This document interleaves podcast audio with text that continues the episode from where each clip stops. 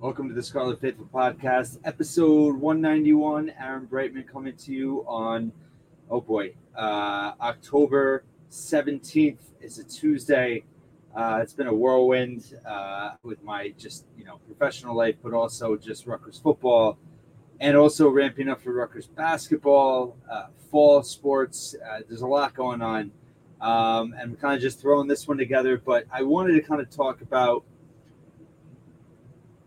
how Rutgers can finish the season strong. Obviously, they need to win at Indiana on Saturday, but I think that starts.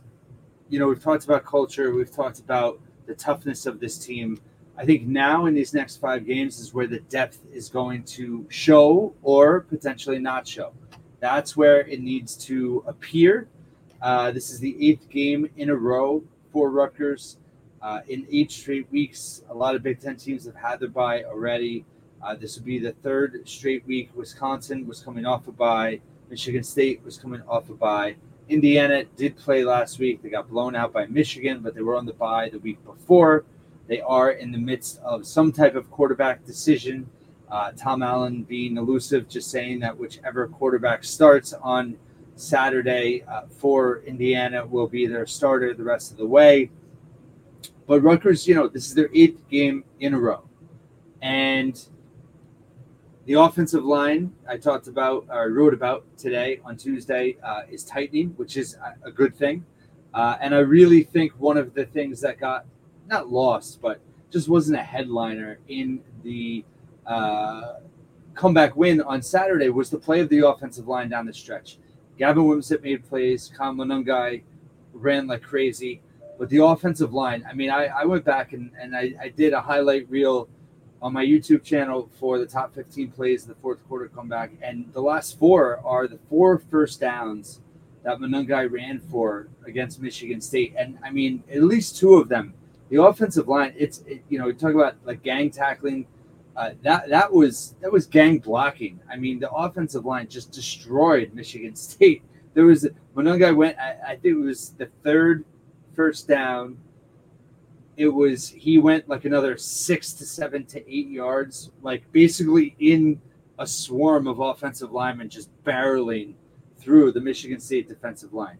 So first time all year that Rutgers had played all five offensive linemen 60 plus snaps in a game. It was also the first time that that combination had started. You have Hollin Pierce, obviously the anchor at left tackle. Uh, Brian Felter got the start at left guard. Gus Zilinskas still at center. You had um, right guard Curtis Dunlap switched uh, before the Wisconsin game, and the feel good story of the season, Reggie Sutton starting at right tackle. And that offensive line got better as the game went on, the continuity there. So that depth, you know, the, like Felter and uh, Sutton weren't even reported about in preseason in terms of being in the mix. And here they are starting. You have to imagine that offensive line combination is going to start against Indiana. I think there's some real promise there. Uh, Sutton is still working his way back. He doesn't have the same mobility, but um, you know, as David Anderson mentioned on the podcast yesterday, uh, that that touch block he got at the last second to allow Wimsatt to make uh, Wimsatt to make that throw to Isaiah Washington, uh, that kind of started the whole drive. I believe, or I, I'm sorry, I think it was the Isaiah Washington touchdown pass. I can't remember which one David pointed out, but that that was just like a finesse thing that just was like such a detail. Um, this offensive line has a chance to really come together, and and that depth, you know, now Schiano talks about the younger players behind them, but if these five can emerge and be consistent now, it's it's a real positive. Of course, defensive line, you know, the rotation has tightened lately. I don't know if you've noticed the last few games, they're playing less. Can that defensive line hold up? We remember two years ago at Northwestern, it was game seven. It was the seventh game in a row. Obviously, Rutgers did not have nearly the same amount of momentum or playing for the same amount of stakes that they will be on Saturday against Indiana when they go, uh, needing one more win to make a uh, become bowl eligible. But that Indiana, uh, that Northwestern game two years ago was hugely disappointing because essentially physically they didn't show up, and they got outplayed by a bad Northwestern team and that that's been concerning to me about this Indiana game the whole time because it is that similarly eighth game in a row. Uh, how beat up is this team? You know, the injury report, they had eight guys not available. Two are due to NCAA eligibility issues with Naseim Brantley and uh, Bo Mascoe. Uh, six were out. No, you know, other than Chris Long, who's been out significantly, and now Tyler Needham also. They've been out multiple weeks. Both were starters at wide receiver and right tackle, respectively.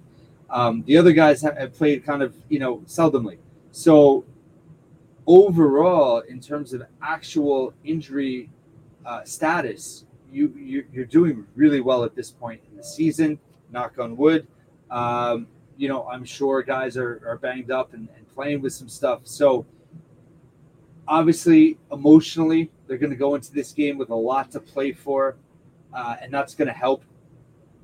But as they get through this game and then through the bye week, November is a brutal, brutal schedule. You have Ohio State at home, then you're at Iowa, and then you're at Penn State. Those teams are combined 18 and 1. And then you have Maryland on senior day, Thanksgiving weekend at 5 and 2. So that's going to be a crucial matchup as well. And I think that game is very much in the balance based on the health of each roster going into that game. How is either team going to be uh, going into those games? Uh, in terms of, you know, two years ago, we saw Maryland was depleted. Rutgers won the game. Last year, I think Rutgers was pretty beat up and they got blown out. So that's going to have a big part of it. But, you know, can they compete? Can they be competitive against uh, Ohio State in two weeks at home? This game is going to get a lot of national press if they can win at Indiana. Be six and two and three and two in the Big Ten, hosting Ohio State first weekend of November. That's going to get uh, a lot of attention. Then you go to Iowa, right? That's kind of the dream, I think, scenario for Rutgers fans is to beat Indiana and then go to Iowa and get that signature win. Iowa right now six and one. They're going to be favored the rest of the way. Um, the worst offense in college football, 133 out of 133. Obviously, their defense is elite. Can Rutgers compete in that game? Depth is going to be a big part of that. You know, year after year after they play Ohio State, I always feel like they're extra beat up after that game because physically Ohio State has just overmatched Rutgers in every way year after year. Maybe this is the year that you know Rutgers has looked physically equal to Michigan and Wisconsin. You know, they didn't execute at the same level. They don't have the same talent, but physically they looked the part. How will they match up against Ohio State is really, I think, a key to how the rest of November plays out. Iowa is a massive game. Then you go to Penn State, you know, who has dominated Rutgers in the trenches uh, in recent years. And that's going to be a big test as well. And again, it goes back to depth. So, huge test coming up. We know what the culture is of this team. We know the toughness of this team. We know that, you know, talent wise, development wise, they're getting better. Can the depth hold up as we go down the stretch of this season? And that's that's a huge question mark, and that will ultimately, I think, determine what the ceiling is for this team then you have Maryland, like I t- spoke about, and then hopefully, fingers crossed, there they are.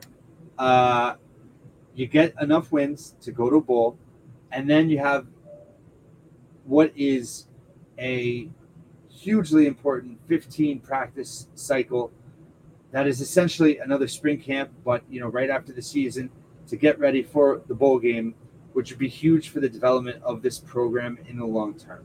So there's a lot riding on go. It's not just going to a bowl. It's not just you know having an extra game. You know, changing perception, helping perception. It's getting that developmental time for your younger players. Uh, it, it's just huge. You know, it's it's unquantifiable. You can't. It's priceless. And so there's a lot riding on it, and it all comes. you know as of right now it comes down to Indiana. I do think honestly, if you lose Indiana, you do suffer uh, a big momentum hit uh, from what you gained against Michigan State last week. So you also, as I mentioned yesterday, you go into the bye week. You're six and two. You're three and two. You got a two week high, a two week high news cycle, and then you're going to host, you know, number three or four Ohio State, uh, who's undefeated. Uh, it would just be it would, it would be a great perception changing moment for the program, and I really hope they can capitalize. They won at Indiana 38 to 3 two years ago. They started down 14 nothing last year. I don't know if you remember that. And they came back and scored 24 unanswered to beat Indiana at home last year. They're 4 and 5 all time in the Big Ten against Indiana. Best record against any opponent. This could even it up and go 5 and 5. So Obviously, massive game. We're gonna have plenty of preview stuff throughout the week, but that was really my overarching point here. Is that you know in terms of the rest of this season and how the ceiling will ultimately determine its depth. You know, wide receivers. I have to say, I mean, between Christian Dremel's been a pleasant surprise, but credit to Isaiah Washington for making some big catches, including that touchdown catch against Michigan State. He's had some moments this year. JaQuae Jackson, uh, Ian Strong, all four guys have proven capable in different spots. So the depth of wide receiver, honestly, is better than I expected to because Brantley and Long haven't even really played. So that's that's a huge plus. Shout out to Dave Brock, the wide receiver coach. I mean that that's been that hasn't gotten enough attention. Uh, a couple stats, real quick. Uh, wanted to throw out there in terms of uh, progress that you can note. Uh, in terms of Rutgers, right now they are 14th in the country, fewest penalties at 4.29 per game. That is massive. 15th in the red zone at 0.70, 70% conversion rate. That's massive. 16th in fourth down conversion, 26th in turnover margin. Uh, you know, scoring defense, uh, passing defense. I don't count kickoff returns. They're number one in the nation, but I think they've had two kickoff returns. Uh, Rashad Rochelle did have the 88 yarder, but I don't know. I guess they qualify, but that's not a lot of attempts. But um, fifth in passing defense, eighth in total defense, eighth in fumbles recovered, 12th in fewest sacks allowed. Shout out to that offensive line. Uh, 12th in scoring defense. But the penalties, 14th in penalties, 26th in turnover margin. That is all about limiting mistakes and capitalizing on your opponent's mistakes. That is just massive. Uh, they're also in every defensive category as a team. They're in the top half of the Big Ten. They're seventh or better in conference play. Rutgers has now played four Big Ten games. They played five Power Five opponents in seven games. So these are not inflated stats. Yes, they played Wagner, but the conference only stats. They're in the top half of every Big Ten uh, ranking. The offense, they're like, you know, typically 9th to 11th. Not great, not terrible. A little bit better than last year. Work in progress. But there's a lot of reasons for hope on this team. And again, going back, can that depth hold up? That will be another sign of progression for this program. And we'll have plenty more to talk about the rest of the week. Thanks for listening and watching. Check out all my coverage at thescarletfaithful.com, my YouTube channel uh, and wherever obviously you're listening to this on on uh, you know Apple, Spotify, or whatever. If you're watching my YouTube, thank you so much for listening once again to the Scarlet Faithful podcast.